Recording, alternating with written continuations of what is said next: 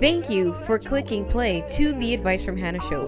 Today is season 1, episode 31, Rumbo a Canadá. Before we start this episode, I want to thank our official media sponsor, The Wolf Co. The Wolf Co. is an online academy for entrepreneurs looking to make a shift and change in their business. Are you tired of taking courses and events that didn't lead to actionable tactics? Join the Wolf Co. For just $1.99 per year, you'll have access to all the courses taught and led by fellow entrepreneurship. They have a LinkedIn course right now that is so banging, getting so much knowledge out of that. Now, I also want to give a quick birthday shout out to Carlucho34, a really good friend of this platform. Happy birthday today on the day this podcast airs. Carlos is actually hosting Carlos Boo Boo's Lab on October 10th. This is a masterclass for all of those who want to discover the magic within them. Tickets are linked in Carlucho 34's bio and mine's at Advice from Hannah on IG. And I'll also be linked in the comment box. I'm to be there and I want you to come out and support because what's best than discovering our magic?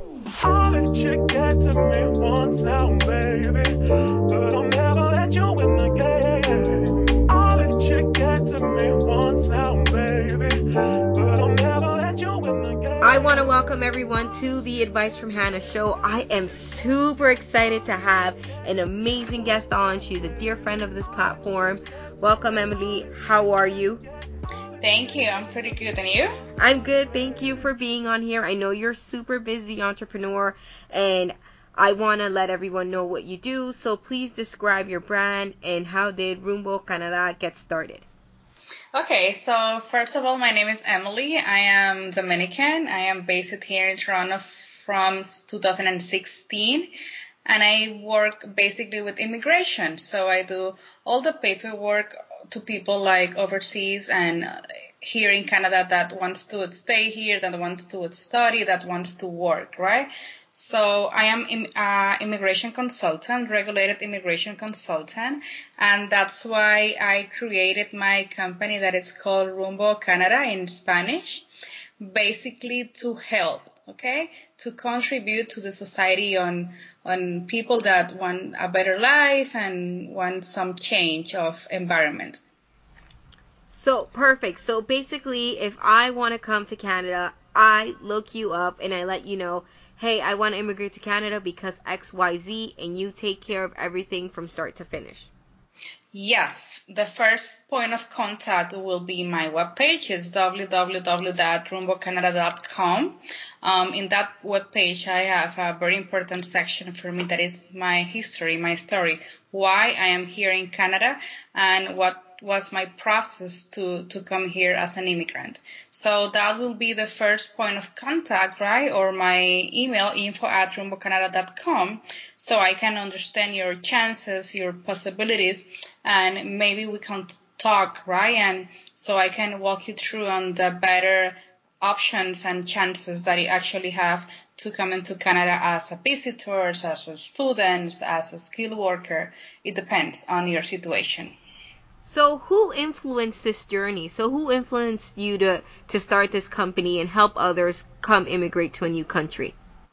Well, actually, I started my process back on the DR. We are talking about maybe four to five years ago, uh, maybe 2004, 2013. So me and my husband started the process without any help. Okay. And without any help, I mean without any help of a regulated immigration consultant. And because of that, we made a lot of mistakes, a lot of application refused, so we lost a lot of time on that. So that particular situation, like my personal situation was my main focus on why do I need to create this company, this brand, and why um, should I help people like that are actually on my same shoes. So I love I love your story and that's why I decided to have you on the platform because I'm a firm believer of somebody who's done the process before and now you're just teaching generations to come. And yes, you had a Exactly. I love to teach. Actually, my background, like from the art, it's finance. So a part of me love teaching, right? Anything, finance, immigration, economics, it depends because that's on my blood. So why not teaching something that I am passionate about? So when I was in the ER, um, getting ready to come to Canada as an um, as a worker, right? I started and talking to myself and and define actually what specific type of work I would love to do in this new country. I was working in finance in ER. I was studying to immigration back on the DR too and, and legal administration. So why not? Why not give it a chance to this new profession and maybe um, start working on something that I can visualize myself helping others. That is the the salt and butter of every single equation.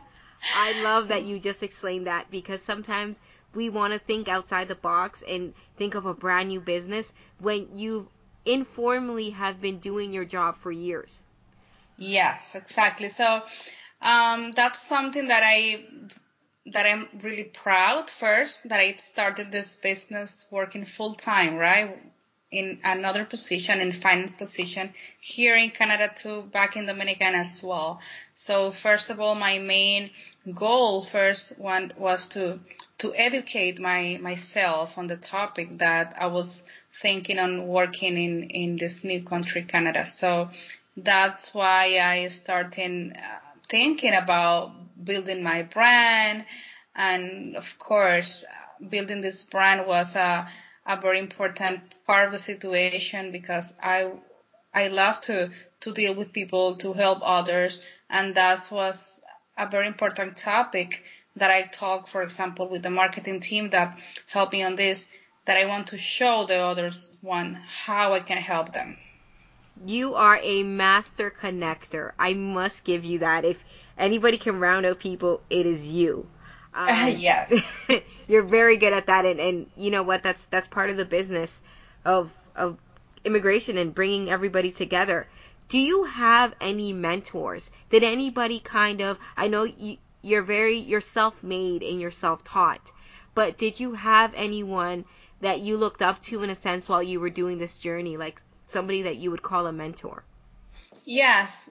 First of all, maybe my mentor was nothing related to immigration, but that person used to have the lifestyle that I was thinking about, right?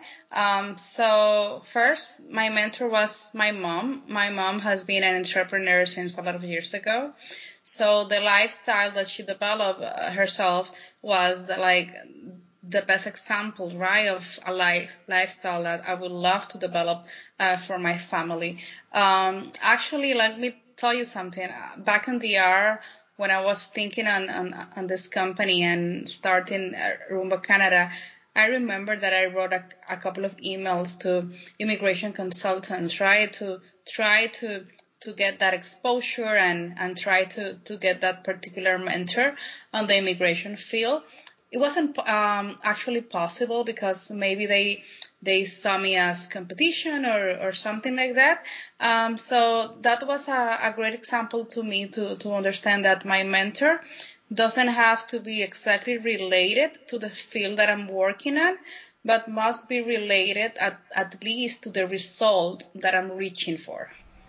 Ah, you just dropped a gem right there. like, if you guys didn't understand that, go back. I know I say this every interview, but you just brought it home right there. Your mentor doesn't have to do what you're doing exactly, but they're living the lifestyle that you want. Learn from them.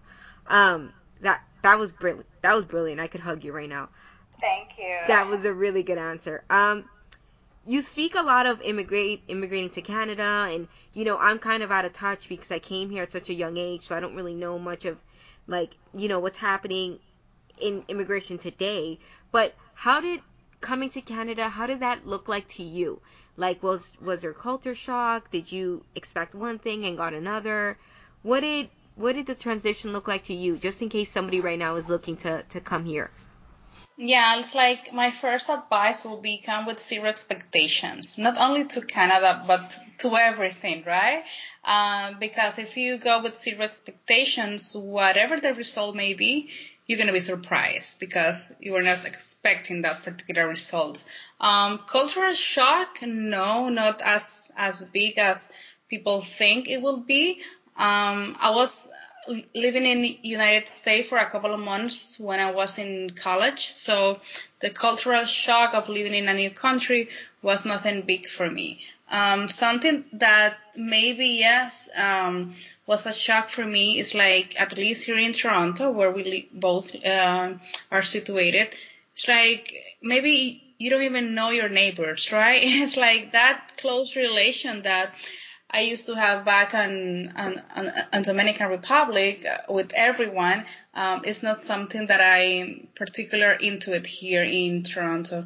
Um, another big change is like I come from a culture like you don't have to plan that much ahead, right?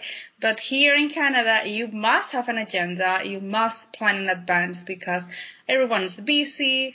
All calendars are full. So that was maybe like the first shock that I, I had when I came to Canada. But if someone would like to, to immigrate, my first advice will be be open minded with zero expectations. Know your possibilities and your chance.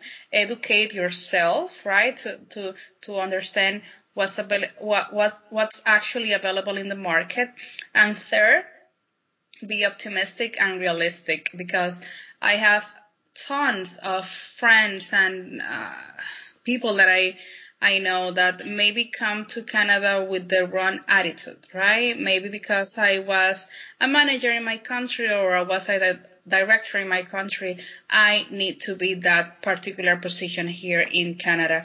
And things doesn't work in that particular way here. So you must climb those ladders, you must climb those stairs, right? To to get to to those particular positions. So for me, attitude it's is like the main um, goal of everyone that wants to be here in not only in Canada but in any other country that they are planning to immigrate. If a person comes with the right attitude, zero expectations, and well educated and uh, with a lot of information, I think is going to be a hit uh, as a sex.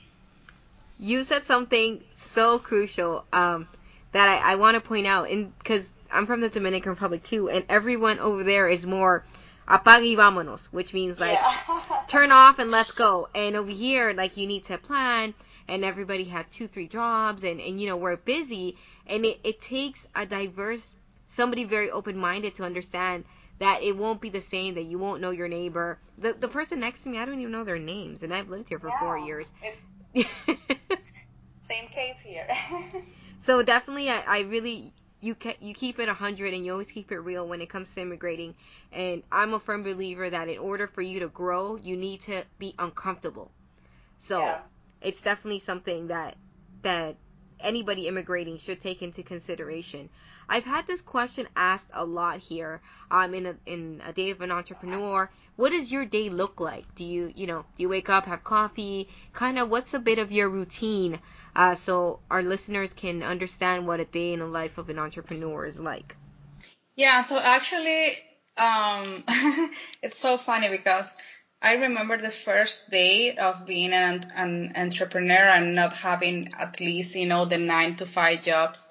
I had a lot of discussion with my husband because of that, because he comes with a nine to five, right? So he was not very familiar with my new schedule or, or, or something like that. So first of all, most of my customers are based in Latin America, Spanish speaker countries, right? So maybe um, their schedule is pretty diffi- different than mine because I need to talk with those customers at night time maybe really early in the morning, maybe on weekends, right? When they are not actually working. So my um, daily schedule can be really different from day to day. I'm not a morning person actually. I'm trying to to work on that. I, I'm trying to to work on that. But for example, as as today, I woke up at 8 a.m. I of course had some coffee Then I went to um, Staples because thanks for the promo because I I need to to print and, and, and copy something. Then I went to Canada Post because I need to deliver some paperwork to a couple of customers here in Canada. And after that, I came home, of course, to check emails, respond to clients, and see my agenda for the day. Um, for example, today, I after this podcast, I have actually three customers calls, so maybe my day will end up around 10 p- 10 p.m.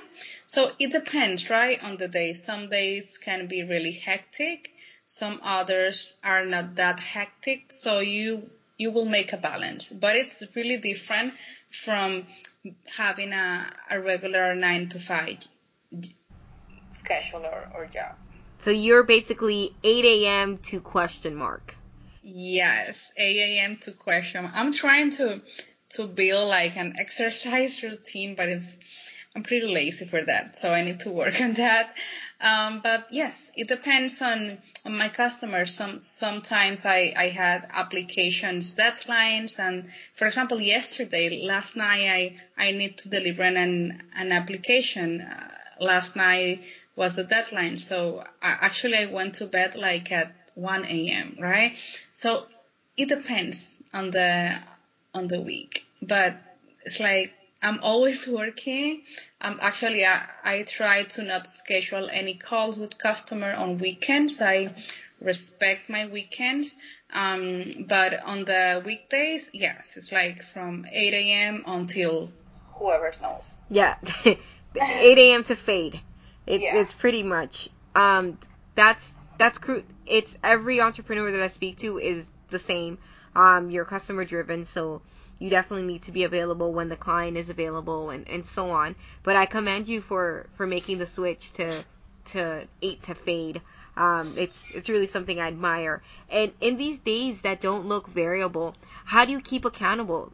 How how do you make sure that what you do gets done because you don't have a supervisor or manager checking your work? Um, how do you keep accountable? Actually, I don't have a manager, but I have a lot of supervisors. All my clients. All my clients are my managers and supervisors. So I pass from having only one manager to have a lot of managers, right? Uh, so my clients are the, the ones that make me accountable. Of course, um, deadlines. Deadlines is, is really important in, on, on this business, immigration business. So if you know your deadlines, right? If you know, if you're really clear on how much time can you spend on, on an application, on a customer, on an immigration study, um, that will help you. Of course, being organized, I, I have an agenda. I am the old school, like I, I like to, to write on paper on my agenda, not having like an electronic one. But yes, uh, my agenda makes me accountable. Of course, uh, the competition too makes you accountable because you have to be right on, on the right track. You have to keep yourself updated with the last immigration announcement and, and all of that. But I will say that the main source of accountability for me comes through my customers. Absolutely, especially with something so delicate like immigration. I find that you need to make sure all your T's are, are crossed and I's are dotted. Um, so I, I commend you again on. I admire you so much in everything that you do. I have to. My very last question before we we go is: If you saw yourself at 20 years old, what advice would you give yourself? Will be don't stress that much. I'm actually 33 right now, so I will be 13, 20 years ago.